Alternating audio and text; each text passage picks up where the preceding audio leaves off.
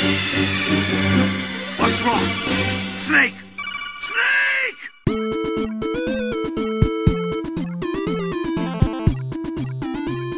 Cześć, słuchajcie 29 odcinka Gorących Krzeseł, podcastu o grach komputerowych i meblach. Ja jestem Krzysiek Ceran, a ze mną przy mikrofonie jest Kamil Borek. Hej. I to wszyscy. Mamy tym, tym razem odcinek dwuosobowy. E, co więcej, e, to znowu są gorące krzesła, tym razem ja mam gorączkę, nie, nie świat. E, więc to może być śmieszne, zwłaszcza, że zaczynamy to nagranie już po raz drugi, ale to się nawet dobrze składa, bo będziemy rozmawiać o roguelike'ach, które przecież polegają na tym, żeby zaczynać jeszcze raz i jeszcze raz i jeszcze raz, więc to nawet powiedziałbym, że jest w duchu e, w duchu te, tego tematu.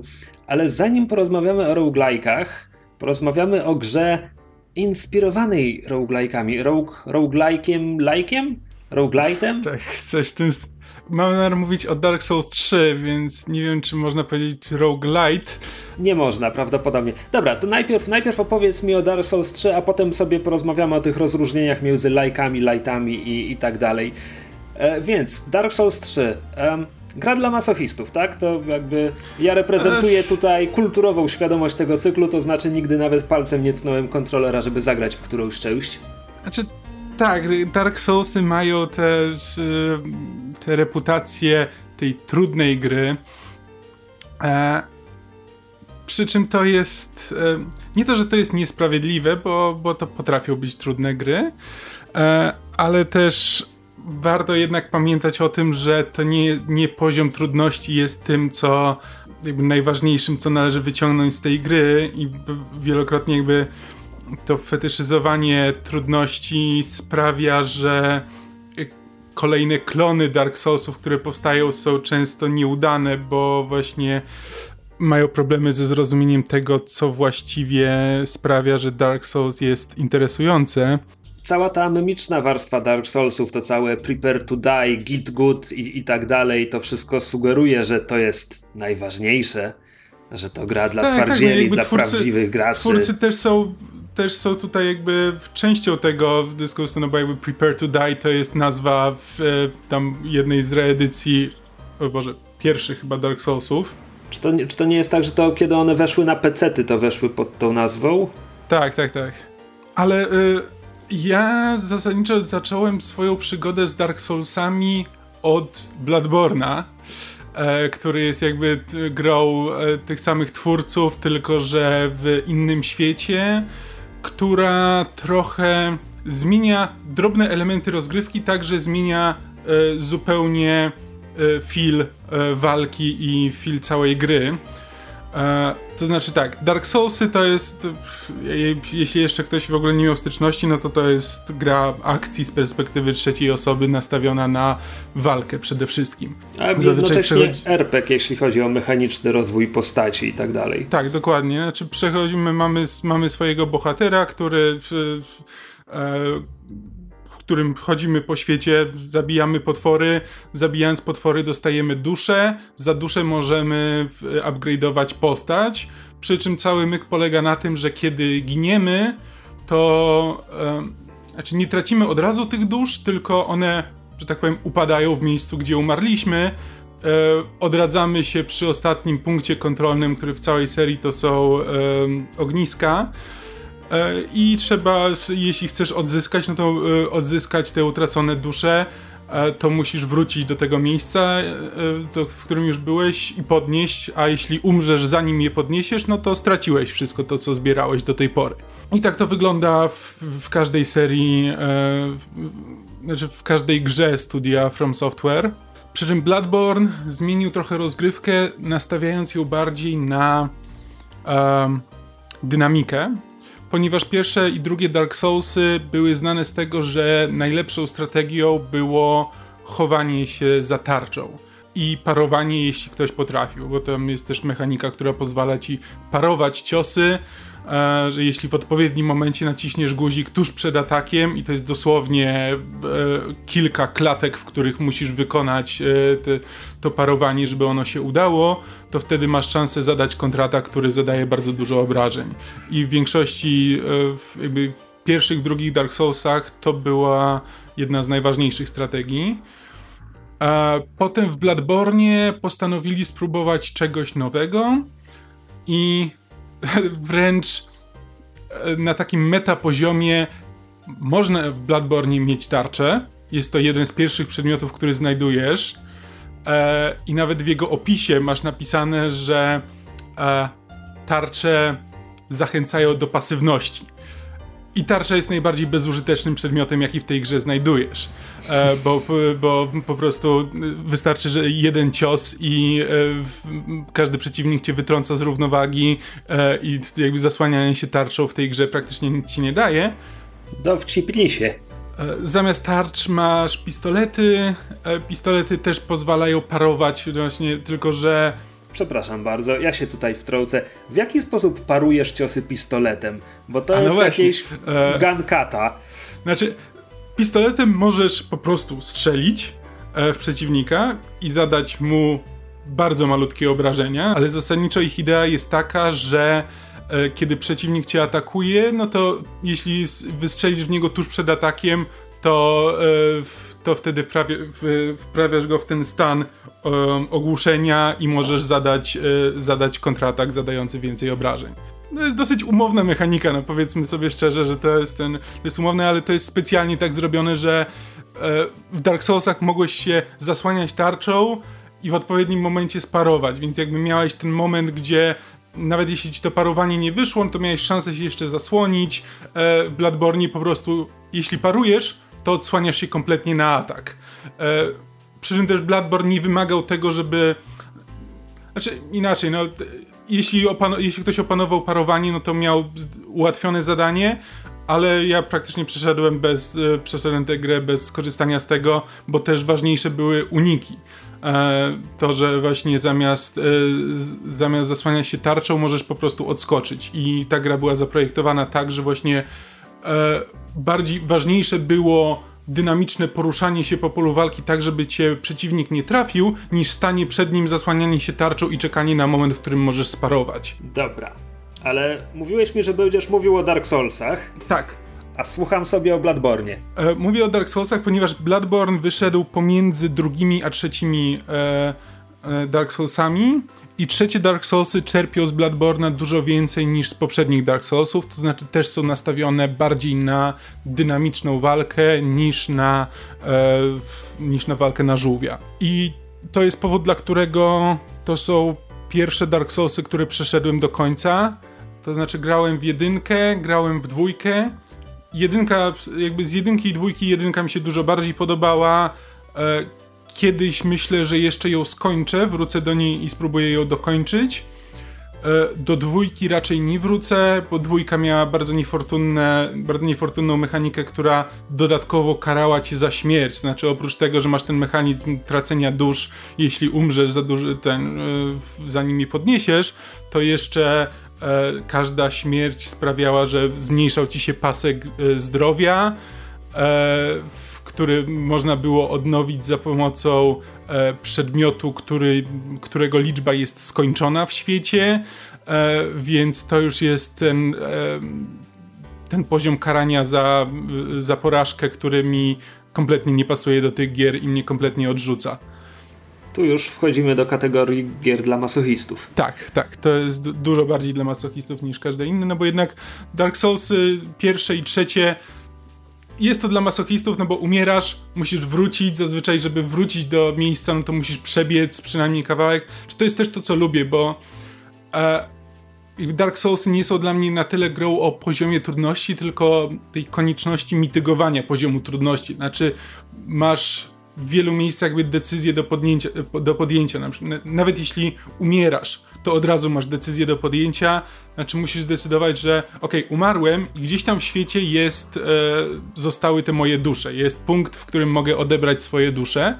Więc teraz muszę podjąć decyzję, czy jestem w stanie z powrotem e, wrócić do niego, zabijając, przebijając się przez przeciwników, e, czy może lepiej będzie przebiec e, jak najszybciej obok tych przeciwników, no ale to z kolei powoduje, że bardzo łatwo jest wpaść w, e, w pułapkę, no bo wtedy e, przebiegam koło przeciwników, nie, nie zabijam ich, ale jest szansa, że zaczną mnie, zaczną mnie gonić, że jeśli popełnię jakiś błąd, e, źle skręcę, to przypną, przyprą mnie do muru i zabiją, zanim, się, zanim zdążę jakkolwiek odpowiedzieć.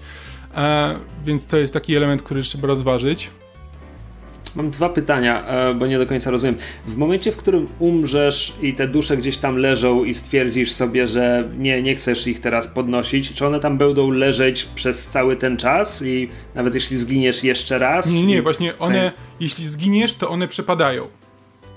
Dobra. I drugie pytanie. W momencie, w którym odradzasz się przy ognisku, gdzieś tam zgubiłeś swoje dusze, ale to tracisz tylko to, co uzbierałeś, odkąd ostatni raz byłeś przy ognisku, czy to cię cofa nie, tracisz tylko, jakby dusze to jest, yy, dusze można traktować jako yy, XP-ki, za nie można też prze kupować przedmioty, e, jakby to jest po prostu waluta, którą kupujesz wszystko w tej grze. Je jednocześnie levele i... To, co kupiłeś już ci tak, zostaje. Przedmioty, które masz na sobie zostają, przedmioty, które znalazłeś, przedmioty, które kupiłeś, tego nie możesz stracić w żaden sposób. Okay. Poziomy, które już wbiłeś, e, z, wszystkie level upy też ci zostają, tracisz tylko jakby te punkty, z którymi mógłbyś coś zrobić. Więc to jest tak, że jeśli na przykład stracisz, kiedy masz ich e, na późniejszych poziomach, no to mówimy o kilkunastu, kilkudziesięciu tysiącach tych dusz, które musisz, e, które musisz zebrać, żeby wskoczyć na kolejny poziom. Czekaj, czy to znaczy, że zabijasz tysiące przeciwników, czy że przeciwnicy są. Jeden przeciwnik ma potem tysiące dusz? Nie, nie, to, to jest za każdego przeciwnika dostajesz tam od. Na, na, na, początkowi przeciwnicy to jest tam powiedzmy 30 dusz, potem 50, potem 100, 150, 1000 i to się to wzrasta. Im trudniejszy jest przeciwnik, tym więcej dusz od niego dostajesz. Nie wiem, co to mówi o kosmologii tego świata. Nie pytaj, japońska gra, ja nie wiem jak to, ile dusz można, jest w jednym człowieku, znaczy w jednym potworze. Prawda? No dobra, ale mówiłeś, że ta fetyszyzacja trudności nie jest tym najważniejszym, co, co można czy trzeba wyciągać z Dark Soulsów. Tak, bo to jest, znaczy po pierwsze, to nie jest tak, że to są, że te gry próbują e, cię, nie wiem, poniżyć tym poziomem trudności, że masz, że to jest właśnie to dla, dla masochistów, że masz teraz, e, że ta gra jest trudna i teraz masz się przez nią przebijać, e, bo to, to nie do końca na tym polega. Po pierwsze, w większości wypadków, umierając w Dark Soulsach, e, nie mam myśli na zasadzie, ach kurde, no, no dobra, to muszę teraz jeszcze raz spróbować to samo, tylko lepiej, tylko bardziej e, mam myśl, shit, wiem co zrobiłem nie tak, powinienem do tego podejść inaczej. E, więc to jest za każdym razem, to nie jest tylko kwestia tego, e, że za nie naciskałem przycisków wystarczająco szybko, tylko bardziej tego, że źle podszedłem do tej walki. Mogę to zrobić lepiej, mogę to zrobić inaczej. To też jakby tam jest, jest element umiejętności, których no, trzeba też odpowiednio w odpowiednim momencie nacisnąć dany przycisk. Ale właśnie szczególnie w tych trzecich Dark Soulsach, szczególnie właśnie w trzecich Dark Soulsach w Bloodborne, e, one dają ci trochę takiej możliwości popełniania większej ilości błędów niż poprzednich, że możesz popełnić błąd i to jeszcze nie jest koniec świata, e, tylko musisz po prostu się nauczyć. Znaczy każdy boss, z którym walczysz ma pewien zestaw ataków, które zawsze wyglądają e, tak samo, znaczy musisz się nauczyć je rozpoznawać, znaczy za każdym razem, kiedy boss zbiera się do ataku, to ten atak wygląda inaczej, więc e, w pewnym momencie uczysz się tego, e, jak to będzie wyglądało, jak najlepiej jest uniknąć tego ataku, co możesz zrobić. I to nie jest tylko kwestia zręczności palców ale też po prostu kwestia tego, czego się nauczyłeś od poprzedniej rozgrywki i po prostu podchodząc do tej samej walki po parę razy, yy, uczysz się strategii i taktyk, a nie tylko yy, a nie tylko musisz zadbać o to, żeby tym razem naciskać przyciski odpowiednio szybko i we właściwej kolejności. Pod, a po drugie, poza walką, te gry są po prostu bardzo.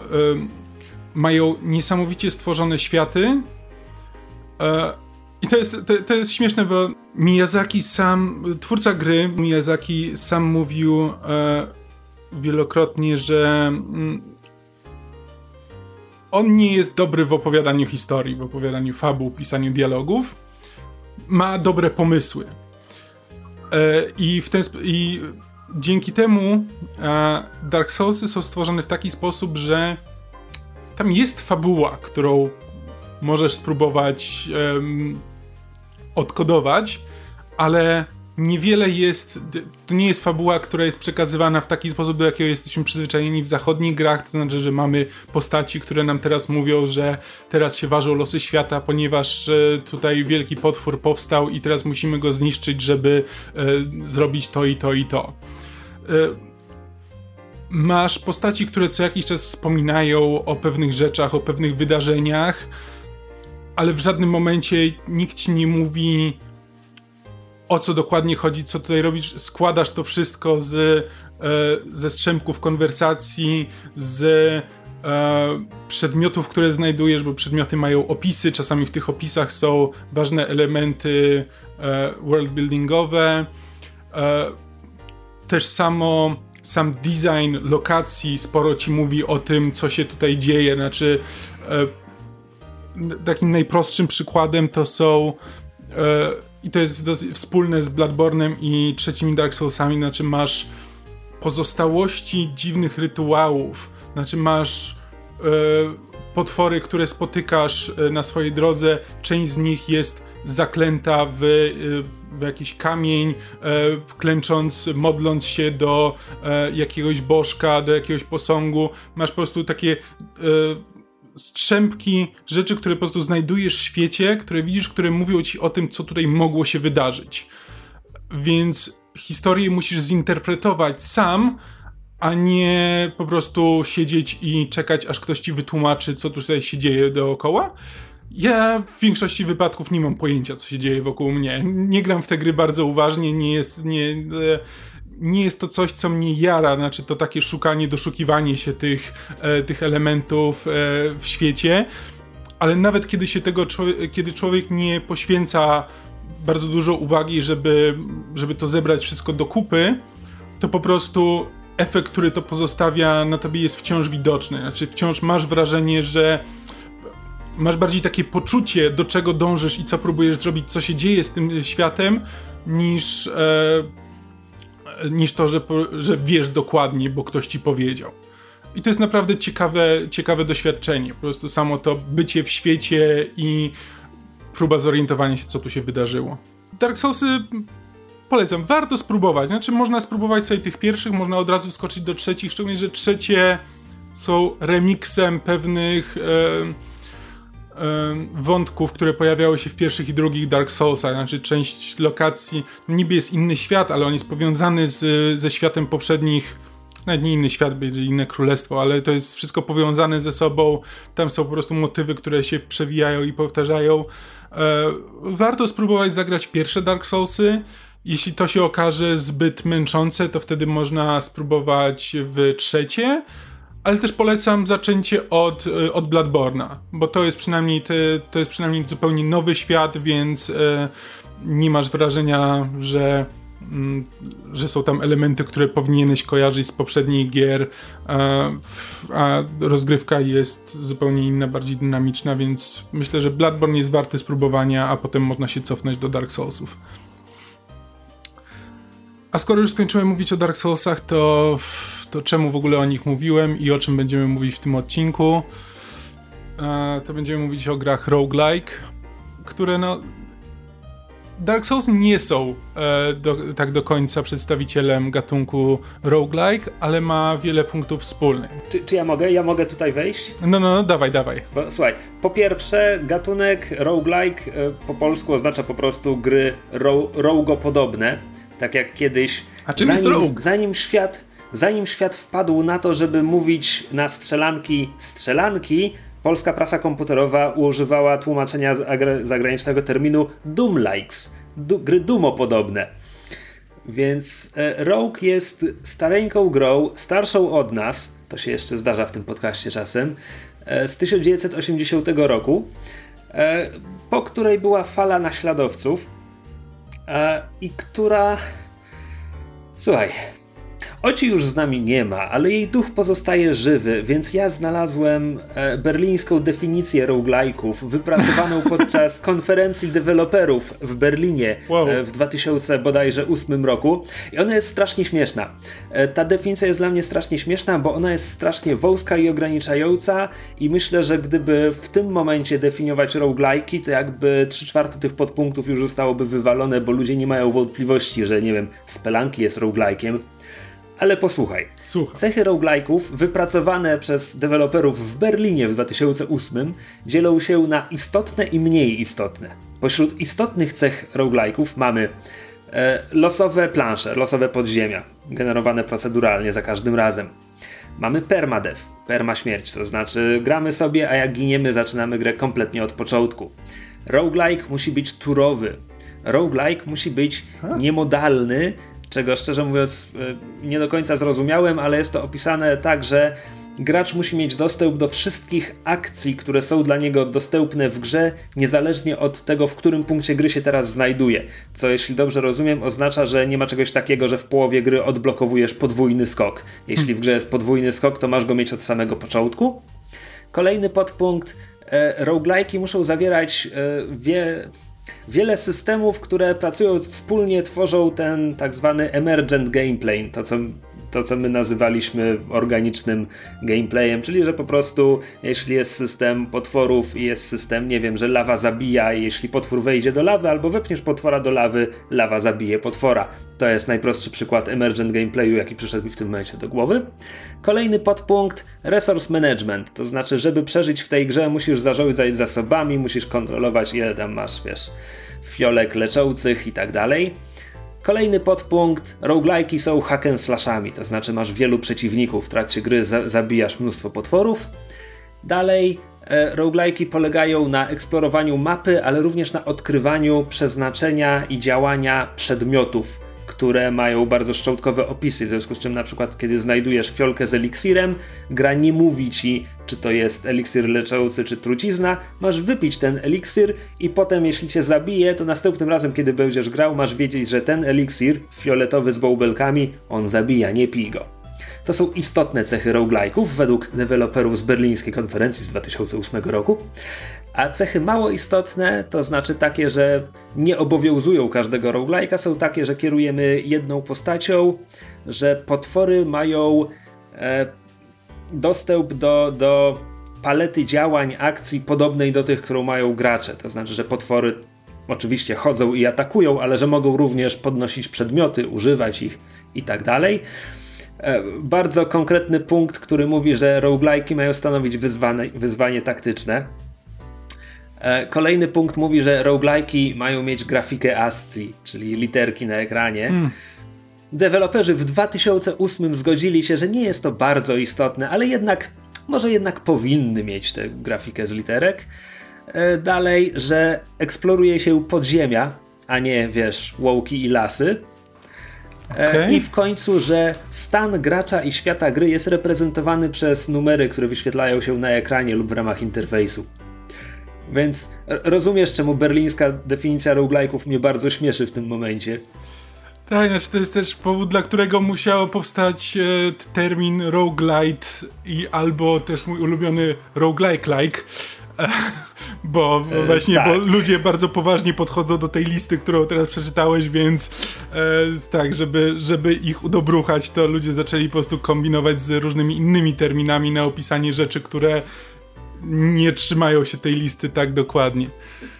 Tak, no w tym momencie możemy sobie po prostu powiedzieć, że cechy roguelike'ów roz, rozpełzły się po, po mnóstwie gier. Mówiliśmy sobie o tym, jak Arkane eksperymentuje z, z cechami roguelike'ów, wklepia, wszczepiając je do Dishonored czy Prey Crash. Tak, no znaczy w, w ogóle y, Immersive Simy mają bardzo dużo takich punktów stycznych z roguelike'ami, znaczy właśnie to... No tak, systemy, ten, emergent gameplay. Tak, jakby to, że w, w świat, znaczy inaczej, te inne istoty zamieszkujące ten świat mają zazwyczaj dostęp do tych samych e, rzeczy, do których ty masz dostęp i mogą z nich korzystać. No tak, to jest sporo, sporo tego typu rzeczy. Gdybym ja w tym momencie miał ułożyć krześlaną definicję roguelike'ów, to po prostu spojrzałbym na tę listę, wywalił z niej 3 czwarte i zostawił permadev jest jednak dość podstawowy. E, resource management, wydaje mi się, że owszem. E, losowe plansze, proggen. Wydaje mi się, że te trzy cechy i mamy roguelike'a, a cała reszta to już są ozdóbki, które mogą być, nie muszą być. Zastanawiam się nad tymi losowymi planszami. E, znaczy, bo tak, bo w grach typu Spelanki to się sprawdza rzeczywiście bardzo dobrze, znaczy nie jesteś w stanie się nauczyć e, otoczenia, więc za każdym razem jakby możesz się nauczyć radzenia sobie z pewnymi przeszkodami terenowymi, ale nie nauczysz się planszy tak, żeby wiedzieć, że okej, okay, to po 3 sekundach muszę skoczyć, a po 4 sekundach muszę uniknąć, e, potem zaatakować i tak dalej, i tak dalej. Tylko jakby Spelunky nie jest grą, która w ogóle wymaga czegoś takiego od ciebie. Jakby Spelunky jest grą, w której masz się nauczyć, jak, ma, jak sobie radzić z konkretnymi przeciwnikami czy pułapkami, natomiast konkretne ich rozmieszczenie e, w ramach poziomu nie jest aż tak istotne. Właściwie czekaj, dodał, dodałbym jeden podpunkt, bo jednak tylko to wrzuciłbym do tej listy mało istotnych cech, może? E, to znaczy, że inaczej. Bardzo istotne jest to, że każde podejście do roguelike'a uczy cię czegoś o grze, że wynosisz wiedzę, dzięki której przy następnym mm -hmm. podejściu możesz sobie z czymś poradzić lepiej. To bym dodał do istotnych cech. Pośród mało istotnych zastanawiałbym się, czy nie powinno być tak, że nie ma progresji postaci, to znaczy, że to jest wszystko, co wynosisz z jednej gry. Bo na przykład są roguelike like lighty, w których odblokowujesz na stałe jakieś przedmioty, z którymi hmm. zaczynasz później każdy kolejny run. I jakby można tak robić, ale tu już bym się zastanawiał. Na pewno, na pewno nie. Nie chcę niczego wykluczać. No, jeśli ktoś chce zrobić roguelike'a, w którym pewne rzeczy odblokowujemy na stałe, pewnie spoko ale w takich bardziej tradycyjnych chyba jednak zawsze zaczynamy od zera z tym samym zestawem i, i tylko zdobywamy wiedzę.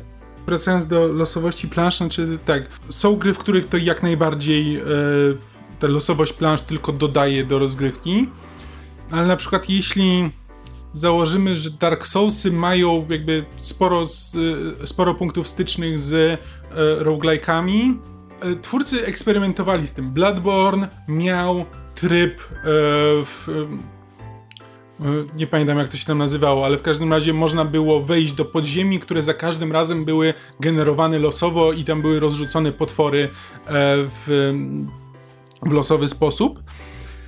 I wszyscy tego nienawidzili, bo właśnie ten element tego, że odkrywamy, odkrywamy ten świat i on jest zbudowany w bardzo konkretny sposób, w bardzo przemyślany sposób, e, okazał się bardzo ważny dla rozgrywki i właśnie ten e, moment, kiedy były poziomy generowane losowo, bardzo dużo zabrał i był znienawidzony przez graczy.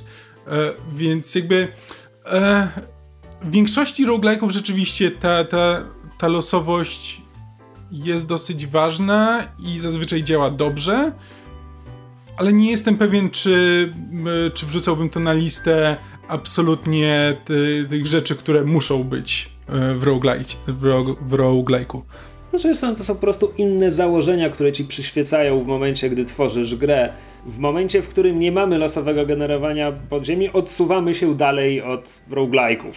Nie, no tak, Może ale mamy na przykład też cech, e, Prey Moon Crash, który właśnie był e, tym um, eksperymentem, który miał łączyć immersive simy z roguelike'ami, gdzie też to wszystko się działo w symulacji, więc za każdym razem, kiedy umieraliśmy, to e, resetowała się symulacja, zaczynaliśmy od początku. Tam były elementy, w których e, dostawaliśmy punkty, zbieraliśmy punkty, za które można potem było kupić przedmioty przed, przed wejściem do nowego, do nowej symulacji, więc tam był ten element zdobywania czegoś na stałe, ale zasadniczo za każdym razem zaczynaliśmy od nowa ale świat pozostawał taki sam, znaczy eksplorowaliśmy zawsze tę samą, e, samą bazę, pewne elementy się w nim zmieniały, znaczy pewne połączenia pomiędzy punktami na mapie czasami bywały zamknięte, czasami otwarte, ale zasadniczo eksplorowaliśmy po prostu taką arenę, która, była, która zawsze była taka sama, tylko po prostu e, zmieniało się położenie przeciwników, przedmiotów e, i części połączeń. No jasne. To słuchaj, myślę, że wypracowaliśmy jakąś formę, może nie definicję, ale powiedzieliśmy sobie, czym roguelike'i są albo bywają. Roguelite'y, jeśli chcemy się w to pakować, no to są po prostu gry, które mają jeszcze mniej tych cech niż, okay. No niż, tak. e, niż e, mało tradycyjne roguelike'i. Ale może powiedzmy sobie, w jakie roguelike'i my gramy i czemu to robimy? Czemu to jest fajne w ogóle? Albo czy, może zacznę od innego pytania. Czy ty grałeś w jakiegoś takiego, że tak powiem, twardego roguelike'a kiedykolwiek? W coś, co wyglądało na naśladowcę Rogue'a? Wiesz co, y, nie szczególnie, znaczy, hmm.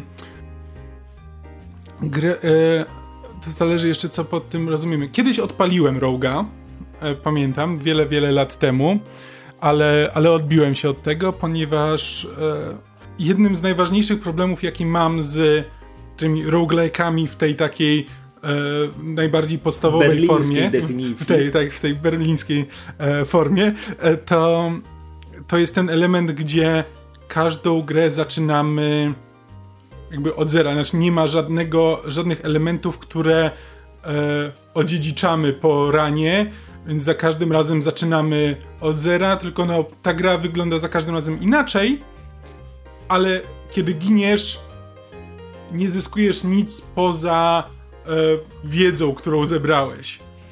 E... No to ciekawe. Ja kiedyś grałem, nie wiem czy to był Rogue, czy to był jakiś jego bliski naśladowca. Na pewno jeśli to był Rogue, to był z jakąś nakładką graficzną, bo tam jednak były proste, proste obrazki zamiast literek. E, znudziło mnie to szalenie szybko. Natomiast dla mnie to, że zaczynamy kompletnie od zera nie jest problemem, biorąc pod uwagę ile czasu spędziłem przy spelanki, a swego czasu spędziłem przy tym mnóstwo czasu. Mm. E, ja też gra, grałem bardzo dużo w spelanki i to, tego mówię, to, to nie jest...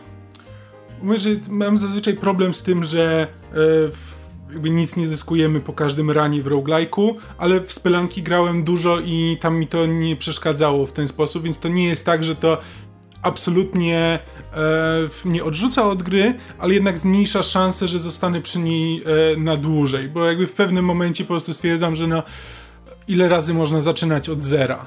Dużo, dużo razy Aha. można. Wiem, wiem. No dla niektórych to jest naprawdę dobra zabawa, rozumiem to.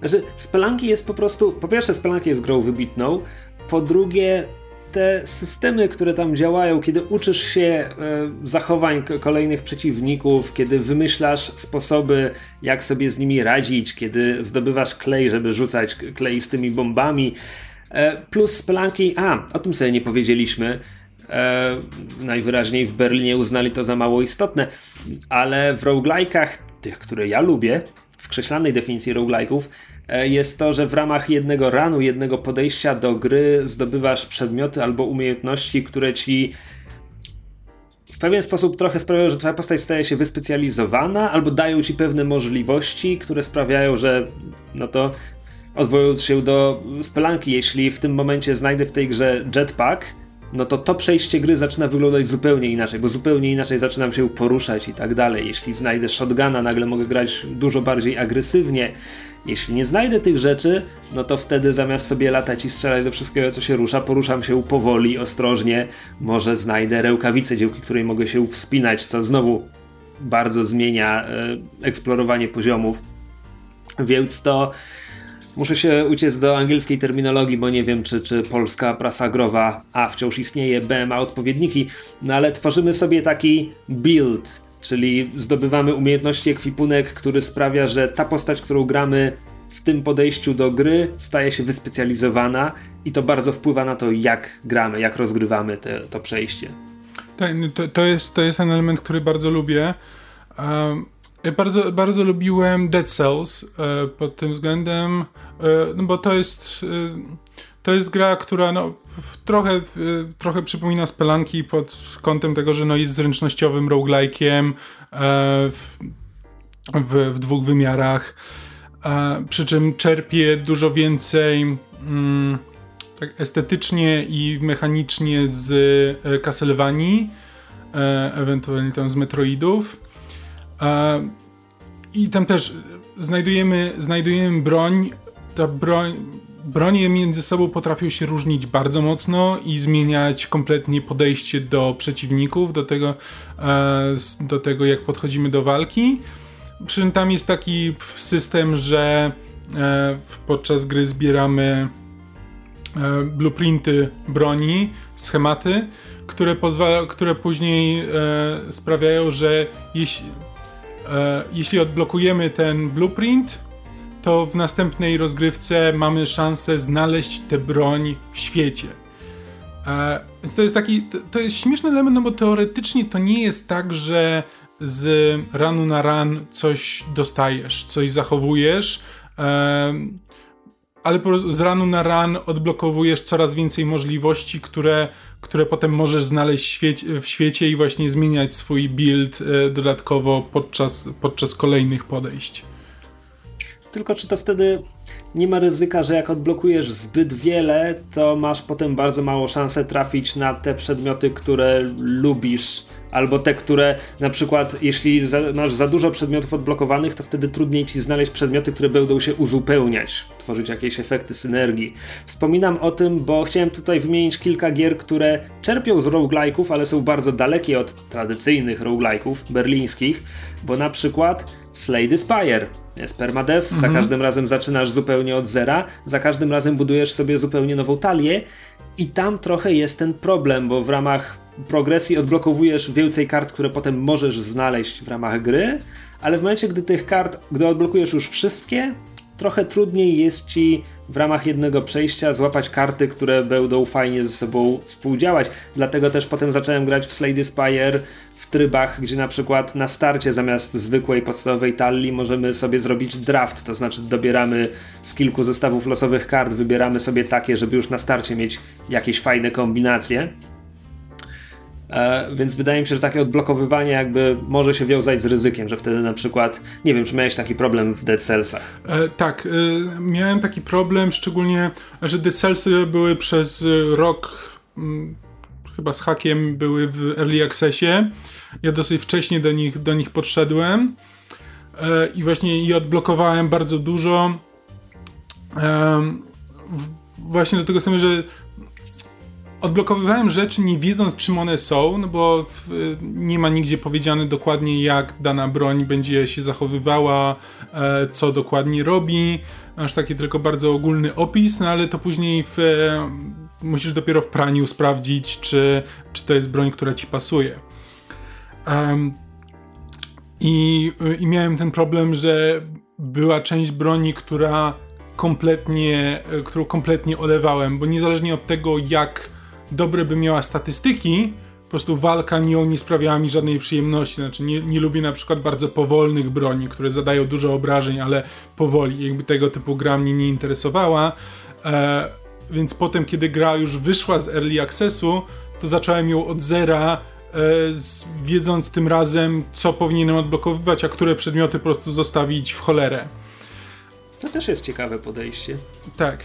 E, Wtedy jakby no, kształtujesz bardziej grę pod siebie. Tak, tak, no właśnie to jest coś, co Dead Cells, na co Dead Cellsy po, e, pozwalają, e, na co nie pozwala na przykład Slay the Spire, no bo w Slay the Spire e, po prostu masz poziomy, które jakby odblokowujesz nowe karty, wskakując na nowy poziom, a poziomy po prostu dostajesz grając w to, więc nie, i zawsze dostaniesz te same karty, więc nie masz możliwości zdecydowania, że te, te pule kart po prostu zostawmy, bo one mnie nie interesują.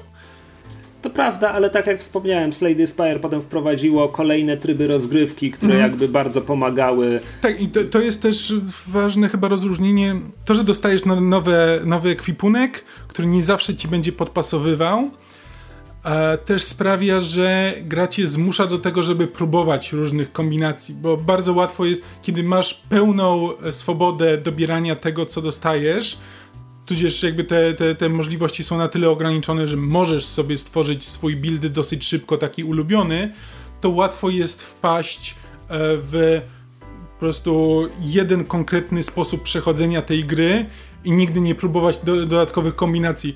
A czasami to po prostu polega na tym, że e, to przy Slade Spire szczególnie miałem wrażenie, że po prostu nie widziałem pewnych kombinacji. Miałem wrażenie, że mm, ta karta jest dziwna, nie rozumiem, jest kiepska, nie, nie mam zamiaru w nią inwestować. ale potem, kiedy, kiedy na przykład się okazywało, że no, mam ją już w deku, bo przez przypadek, ją, przez przypadek ją wziąłem albo nie miałem wyboru, tam coś dostałem ją do deku, a nagle się okazuje, że w połączeniu z inną kartą się, yy, jest dużo potężniejsza, to nagle sprawia, że odkrywam, o, tutaj są jeszcze dodatkowe możliwości rozwijania strategii i taktyki i to jest sposób gry na zmuszanie cię do tego, żeby yy, angażować się w tego, tego rodzaju mechaniki. E, w niektórych grach bardzo pomaga w tym e, tryb Daily Challenge, mhm. że codziennie jest jakieś wyzwanie. Jeśli to jest gra, w której zaczynasz z jakimś ekwipunkiem czy jakąś talią, e, w niektórych z tych gier w ramach Daily Challenge właśnie masz konkretny build i, i możesz te, co, codziennie inny i, i, grając w tym trybie możesz wtedy napotkać na kombinacje, na które sam byś nie wpadł, albo no, którymi sam nie chciałbyś grać, ale no, dzisiaj musisz i możesz się przekonać, że coś w tym jednak jest, że może jednak ci to pasuje. E, jeśli chodzi o inne gry inspirowane roguelike'ami, ale jeszcze bardziej odległe od roguelike'ów niż, niż Slay the Spire, no to ja spędziłem mnóstwo czasu przy FTL, które jest grą mm -hmm. strategiczną albo taktyczną, a jednocześnie masz permadev, każde podejście gry zaczynasz zupełnie od zera. Masz e, modyfikowanie swojego statku w trakcie całej gry, więc za każdym razem możesz, o dzisiaj idziemy w osłony i rakiety, a jutro pójdziemy w lasery i mocny pancerz. Al, albo możesz iść, nie wiem, no to dzisiaj mój statek jest beznadziejny do walki, ale teleportuję się na statek przeciwnika i wyżynam tam wszystkich. Za każdym razem możesz sobie zbudować zupełnie inny statek. E, absolutnie masz za, zarządzanie zasobami. E, masz losowe poziomy, no bo tam za każdym razem tylko że, w, tylko, że w FTL jest jednak zamknięta pula na przykład wy, wydarzeń fabularnych, z których gra ci tylko losuje kilkanaście tych. I to jest swoją drogą, no bo tam poruszasz się od wełzła do wełzła w kosmosie i w każdym wełźle możesz trafić na handlarza, walkę albo sytuację fabularną, gdzie masz do wyboru kilka opcji i zależnie od tego, jak pójdą ci negocjacje albo co, może się z tego wywiązać handel albo walka albo po prostu grać i zabije kogoś z załogi, bo kosmiczne pająki go zżarły. Mm. Nie jestem fanem wszystkich wydarzeń fabularnych w tej grze. Natomiast, skoro mówimy o fabule,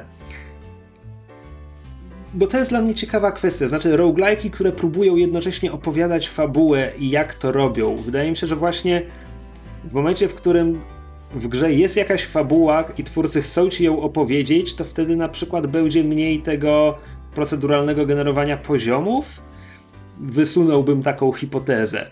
Mam, mam wrażenie, nie twierdzę, że to prawda, ale wydaje mi się, że wtedy jeśli, jeśli wiesz, mamy opowiadanie historii poprzez środowisko, na przykład tak jak w Dark Soulsach, no to trochę głupio opowiadać tę historię, jeśli to środowisko jest jeszcze losowe i wtedy cholera wie, na który kawałek historii trafisz.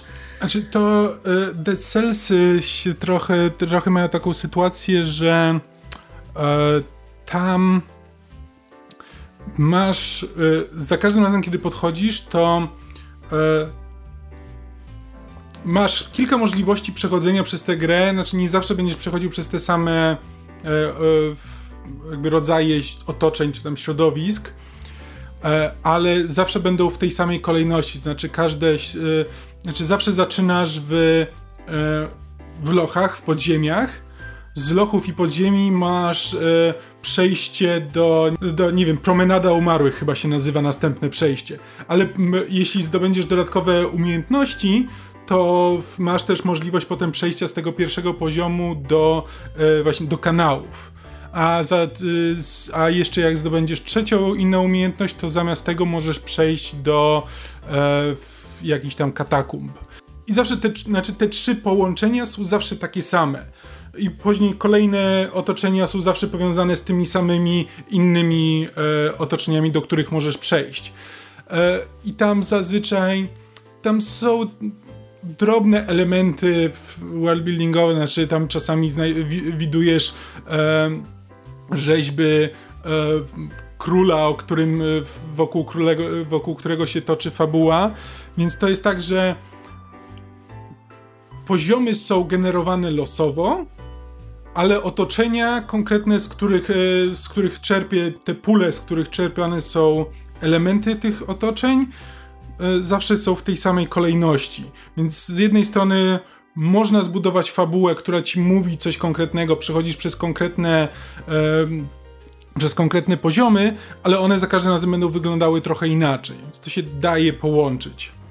Spelanki, spelanki ma tę samą konstrukcję, to znaczy w spelanki no tak. masz ukryte poziomy i wejście do konkretnego ukrytego poziomu zawsze będzie na tym samym, znaczy inaczej, zaczynasz w kopalniach i kopalnie to są cztery poziomy, następna jest dżungla, dżungla to są znowu cztery poziomy i zawsze w dżungli będzie wejście do na przykład sekretnego bazaru albo zawsze będzie wejście do zamku, który jest sekretną planszą. Natomiast chyba nie ma powiedziane, że to wejście zawsze będzie na przykład na drugim poziomie dżungli, mm -hmm. tylko po prostu gdzieś w tej dżungli. E, natomiast wracając do fabuły, z planki nie ma fabuły, tak na marginesie. No tak. Człowiek idzie w kopalni po, po złoty ten posążek, kropka. Aczkolwiek w drugiej grze będziemy grać córką tego człowieka, co już implikuje jakąś fabułę mm. w drugiej grze, w drugiej części.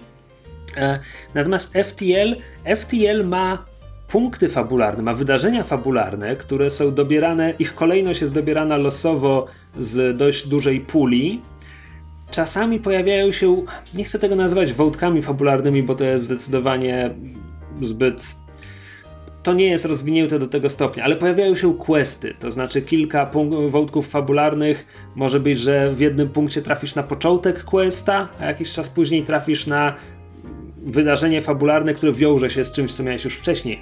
Więc w ten sposób FTL ma fabułę, ale to jest zawsze jakby historia załogi tego statku, którą akurat w tym momencie kierujesz i tego, że oni na przykład najpierw spotkali kamiennych ludzi, a potem modliszki, a następnym razem będzie to na odwrót.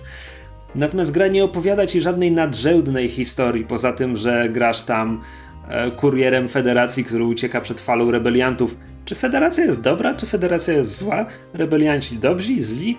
Cholera wie, jakby gra nie jest mm. zainteresowana opowiadaniem tej fabuły i to nawet nie jest, wiesz, jak w Dark Soulsach, że jak się wczytasz w opisy, nie, tam nawet nie ma sugestii, czy federacja była, nie wiem, autorytarna i dlatego ktoś tam się zbuntował. Tego w ogóle nie ma. Więc zastanawiam się, Zastanawiam się, jakie w ogóle są możliwości opowiadania fab fabuły w grze, która będzie bardziej tradycyjnie roguelike'owa. Jeśli wydaje mi się, że bardziej tradycyjne roguelike'i z definicji berlińskiej są bardziej nastawione na mechanikę, na systemy, które się będą ze sobą sprzężać i jakby fabuła jest tam Jesteś człowiekiem, który schodzi do podziemi. Masz swoją fabułę. Idź do podziemi, gin. Znaczy, mam wrażenie, że to jest bardziej kwestia tego, że można by było opowiedzieć fabułę, no bo to, że no to nawet wiesz, biorąc pod uwagę spelanki czy właśnie Dead Cellsem, to biorąc pod uwagę, że zawsze trafiasz, masz określoną ścieżkę, no to mógłbyś mieć na koniec y, w kopalni teraz powiedziane, że teraz z jakiegoś tam powodu musisz iść do dżungli i tam musisz odnaleźć kogoś tam, który kto ci powie coś tam więcej. I możesz ta, mógłbyś bardzo łatwo wprowadzić tam elementy fabularne. Tylko, że biorąc pod uwagę, że roguelike'i są nastawione na to, że masz w nie grać kilkaset razy, jeśli dobrze pójdzie, jeśli się wciągniesz, to za setnym razem jakbyś musiał oglądać znowu tę fabułę e, i ona by nie była generowana losowo, to byś dostał pierdolca. słuszna uwaga, słuszna uwaga. Ja tak się zastanawiam, wymieniając tytuły, które lubię, zdałem sobie sprawę, że jednak lubię lubię kiedy gry czerpią z roguelike'ów ale takich czystszych, bliższych wyjściowej definicji, no to Spelanki był, byłby chyba najbliżej klasycznego roguelike'a, który mnie wciągnął. A że tak powiem, Spelanki od berlińskiej definicji jest bardzo dalekie. E, ale myślę, że. Dobra, bo ja w ogóle. Ja chciałem się głównie pośmiać z tej berlińskiej definicji, a zaczynam ją przywoływać tak często, jakby ona coś dla mnie znaczy, znaczyła. Znaczy, ja z, z, takich klasycznych roguelike'ów, zaczęliśmy o tym rozmawiać, a potem zmieniliśmy temat. Z klasycznych roguelike'ów to owszem, grywałem w jakiś. Znaczy, już takie. Znaczy, okej. Okay to nie są klasyczne roguelike'i, bo na przykład nie mają ASCII grafiki, ale było coś takiego, co się nazywało bodajże Pocket Dungeons, które właśnie było tak dosyć typowym roguelike'iem, znaczy losowo generowane lochy, przez które przechodziłeś turowo, znaczy kiedy ty się ruszasz, to e, jakby każdy twój ruch powoduje, że rusza się przeciwnik w tym, w tym czasie. I to, to, jest dosyć, to jest dosyć klasyczne. Z tego typu klasycznych e, roguelike'ów z drobnym twistem jest jeszcze Crypt of the Necrodancer, e, które jest e, z jednej strony klasycznym roguelike'iem, znaczy znowu mamy, mamy podziemia, widzimy wszystko z lotu ptaka, mamy e, siatkę, po której się poruszamy, kiedy robimy ruch, to wtedy robi też ruch przeciwnik. e, zbieramy przedmioty i atakujemy, tylko że w Crypto the Necrodancer e, jeśli robimy to wszystko, te ruchy do rytmu, to wtedy y, y, jest łatwiej, jakby ataki są silniejsze, czy coś tam jeszcze. Nie pamiętam dokładnie, jak to tam działało. Grałem w to trochę, bo jednak na dłuższą metę to nie jest, to nie jest e, moja bajka.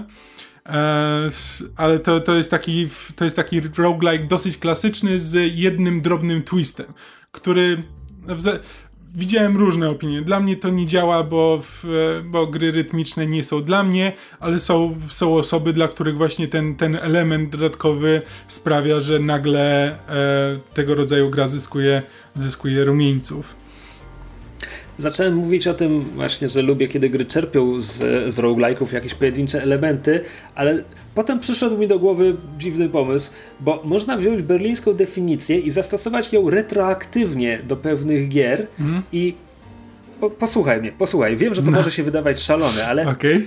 orygina oryginalny Prince of Persia. Absolutnie aha, aha. masz tam permadev, Masz tam eksplorację poziomów, które zawsze są takie same, nie są losowo generowane, ok, ale, ale na przykład masz tam czasem tak, że trafiasz na eliksir i nie masz pojęcia co ci zrobi. Możesz zginąć pijąc zły eliksir. Oczywiście jak raz się tego nauczysz, już to wiesz, bo to, bo to potem nie jest generowane losowo, ale pokonujesz wielu przeciwników. Hmm, powiedziałbym, że Prince of Persia spełnia tak z połowę tych podpunktów? Okej, okay, ale czy to jest permadeath? Znaczy, tam jak umierasz, to zaczynasz poziom od początku. Prawda? Nie, zaczynasz całą grę od początku i znowu masz 60 minut na, na zakończenie. Serio? Ha. Tak. Ponieważ to była gra z głębokich lat. Czekaj, to był 90, czy to były jeszcze lata 80? W każdym razie tam można było wstukać kod, żeby przenieść się do następnego poziomu. No ale to wtedy oszukujesz. To jakby w, w, grając w autentycznego roguelike'a możesz sobie skopiować swojego aktualnego save'a i możesz, uprawiając dosłowny save scamming, możesz oszukać prawdziwego roguelike'a. W Prince of Persia było to trochę bardziej... 89 to jest Prince of, pierwszy Prince of Persia, więc jeszcze się łapie na 80 lata, ale... No widzisz.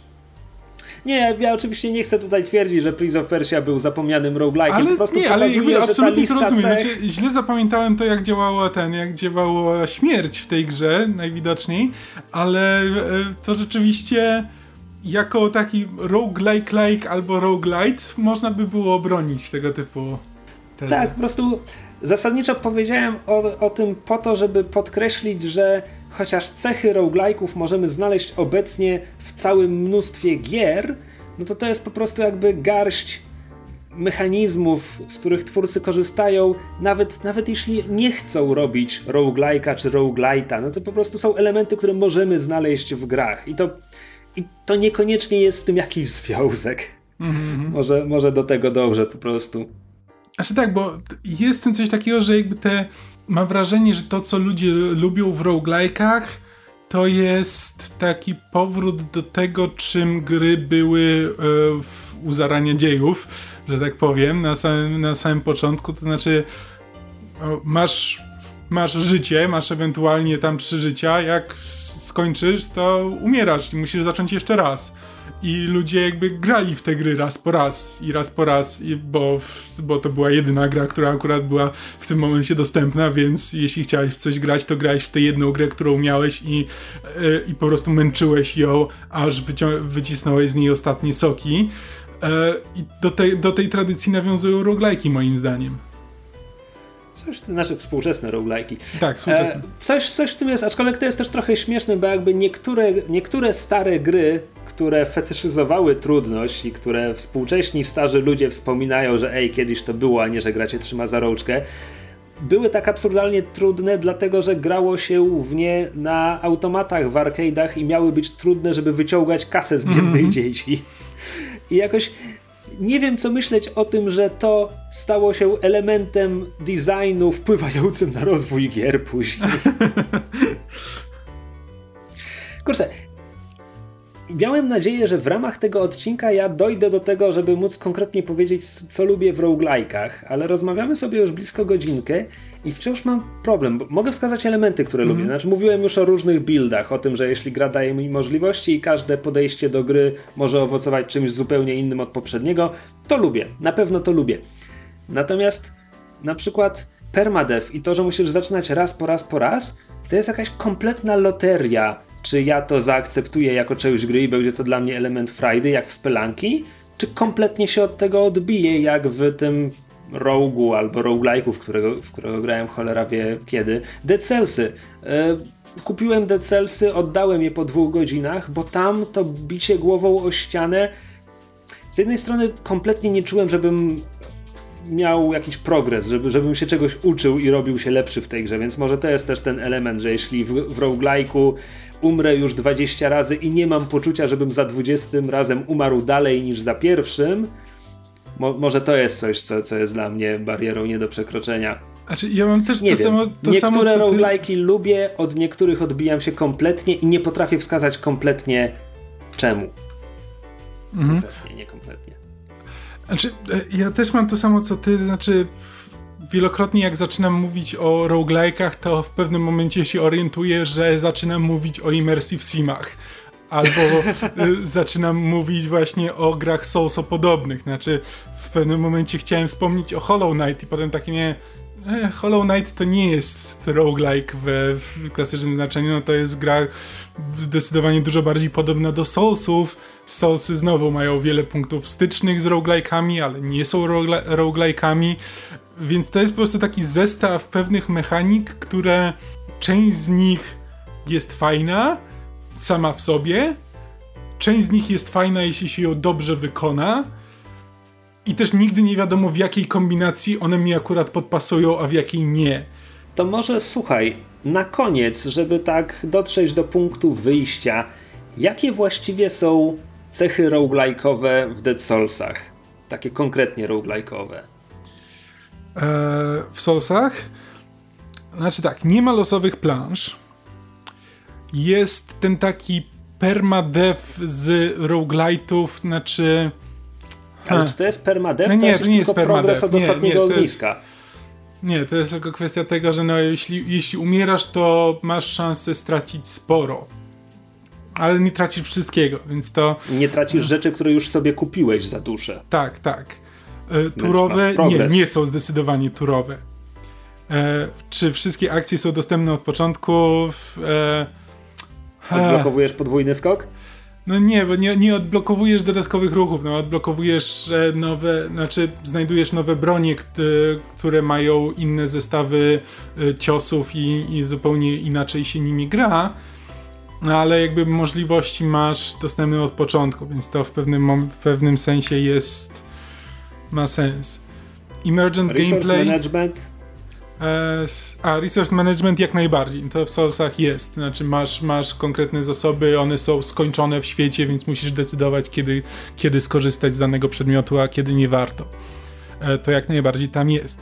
Emergent gameplay do pewnego stopnia, znaczy to są gry jakby nastawione na walkę i to jest jakby mm, e, więc no to nie jest taki emergent gameplay, jaki byś miał w Immersive Simach, no ale zasadniczo są pewne e, jeśli są na przykład zagrożenia em, środowiskowe, to potwory są na nie podatne tak samo jak ty. Znaczy, możesz wrzucić potwora do lawy, żeby umarł. Mo, jeśli jest na jednej z planszy jest balista, która do ciebie strzela, jeśli staniesz koło potwora i unikniesz e, strzału z balisty, to potwór zginie. E, więc tam są takie elementy tego emergent gameplayu. E, hack and slash jak najbardziej. To jest gra nastawiona na walkę. Eksploracja mapy i przedmiotów. Tak, jak najbardziej. Znaczy masz, e, już mówiłem, że to jest jedna z, naj, z najciekawszych rzeczy, że eksplorujesz tą mapę i e, znajdujesz na niej rzeczy, które mówią ci więcej o świecie. E, I przedmioty też. Przedmioty nie są dobrze opisane. Przedmioty mają takie bardzo, bardzo ogólne opisy i dopiero używając nich dowiadujesz się, jak naprawdę działają. E, potwory mają dostęp do tych samych mechanizmów co ty. Nie do końca jestem pewien, co to znaczyło i nie wiem, jak to, jak to rozpatrywać. No, że, że mogą na przykład korzystać z przedmiotów i ekwipunku, który potem po nich zbierasz, albo że mogą w ogóle podnieść przedmiot leżący na mapie i zacząć z niego korzystać. No nie, nie bardzo. To, to, to ciężko by to było w ten sposób. Czy no nie, nie mogą podnieść. Znaczy są, są przeciwnicy, którzy zachowują się, czy mają taki sam zestaw ruchów jak ty. Znaczy zachowują się tak, jakbyś grał z e, innym graczem. Znaczy od czasu do czasu trafiasz na. E, przy czym to są unikalni przeciwnicy.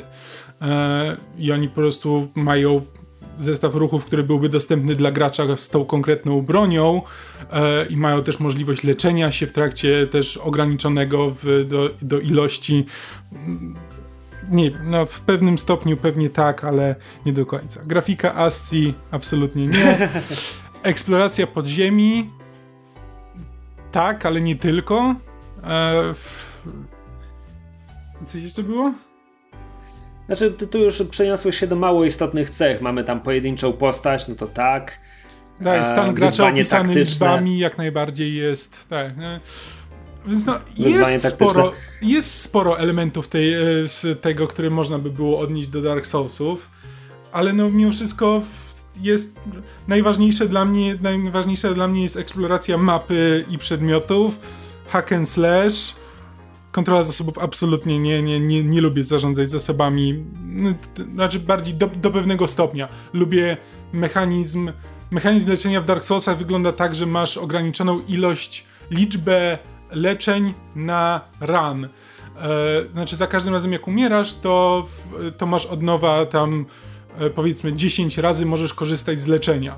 Jak umierasz, masz to potem znowu... Fla, flaszkę Locusta, jak to się nazywa? Estes Flask. Estes Flag. Nie, nie wiem skąd wziąłem Locustę. E, tak, więc te, lubię zarządzanie, zarządzanie zasobami, ale e, w ramach jednego ranu nie w ramach całej gry. Znaczy, jeśli muszę zarządzać zasobami na przestrzeni 60 godzin, e, to ja nigdy nie wiem, czy, czy w 20 godzinie powinienem wykorzystać jakiś zasób, czy jednak przyoszczędzić go i wykorzystać go w 40 godzinie. To mi nie pasuje. No, Emergent Gameplay lubię na przykład w Immersive Simach, ale nie zależy mi na nim w Dark Soulsach. No i znowu wracamy do tego, że jest ileś tam rzeczy, które mi się podoba i akurat w Dark Soulsach są w kombinacji, która sprawia, że chcę w tę grę grać. Ale jest też wiele różnych klonów Dark Soulsów, które niby mają te same elementy, ale nie działają zupełnie. Albo bo akurat no, brakuje jednego konkretnego elementu, bo jest walka, ale nie ma eksploracji świata. Świat nie jest zbudowany tak samo, więc przestaje mnie to interesować, bo to się staje monotonne w pewnym momencie. Wiesz co, na koniec chciałbym jeszcze raz się pośmiać z berlińskiej definicji, bo wpadłem na to, mówiłem o FTL no. w trakcie tego odcinka. Następna gra tych samych twórców, Into the Bridge, spełnia wszystkie istotne punkty, wypełnia wszystkie istotne elementy be, definicji berlińskiej poza e, eksplorowaniem mapy e, mhm. i tym, że. Aha, i tym, tym, że tkwimy tylko w podziemiach. A nie, to jest, to jest na liście mniej istotnej. Into the Bridge ma to wszystko. masz losowe mapy, masz perma śmierć, jest absolutnie turowe. E, wszystkie akcje dostępne no dobra, ekwipunek daje ci tam czasem nowe możliwości, ale to jest takie, ekwipunek zawsze daje nowe możliwości. Wydaje mi się, że tutaj można na to przymknąć oko. Emergent gameplay, tak, potwory są podatne na ogień, możesz podpalić las, żeby mm -hmm. pozabijać potwory i tak dalej. Resource management, absolutnie. Hack and slash, tak, zabijasz wiele wielkich potworów w tej grze. Into the Bridge jest prawie w pełni e, tradycyjnym roguelike'iem według tej definicji. Hmm. Uwielbiam wąskie definicje w ramach gier komputerowych, są idiotyczne. Nie ma ani jednej definicji chyba gatunku, która by y, się nie zdezaktualizowała po maksymalnie, znaczy po pięciu, maksymalnie dziesięciu latach. Bo po prostu... Limbo lajki, smutne dziecko biegnie w prawo. Tak, dokładnie, znaczy gry komputerowe są oparte o tak zwaną iterację, znaczy, że za każdym, że bierzesz e, zestaw znanych mechanik, i kombinujesz, co możesz z nimi zrobić nowego.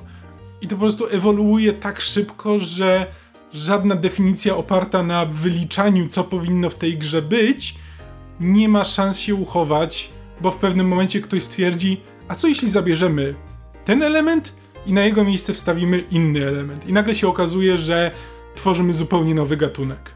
I tym optymistycznym akcentem zakończymy ten odcinek i pożegnamy się ze słuchaczami, którym dziękujemy za uwagę i poświęcony nam czas. I jak zwykle zachęcamy Was, słuchacze, do zostawiania nam komentarzy, na przykład pod tym filmem na YouTubie, albo na fanpage'u pod podcastu Myszmasz na Facebooku, albo fanpage'u Podsłuchane.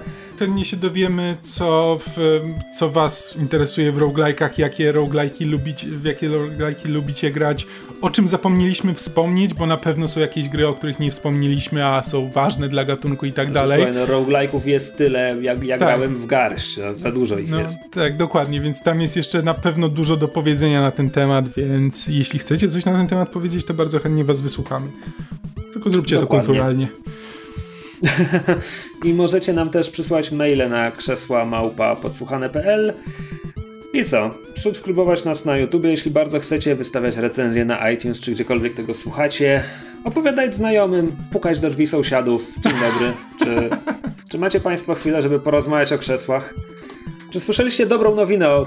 Czy ma Pan gorące krzesło w swoim sercu? Dobra. To cześć.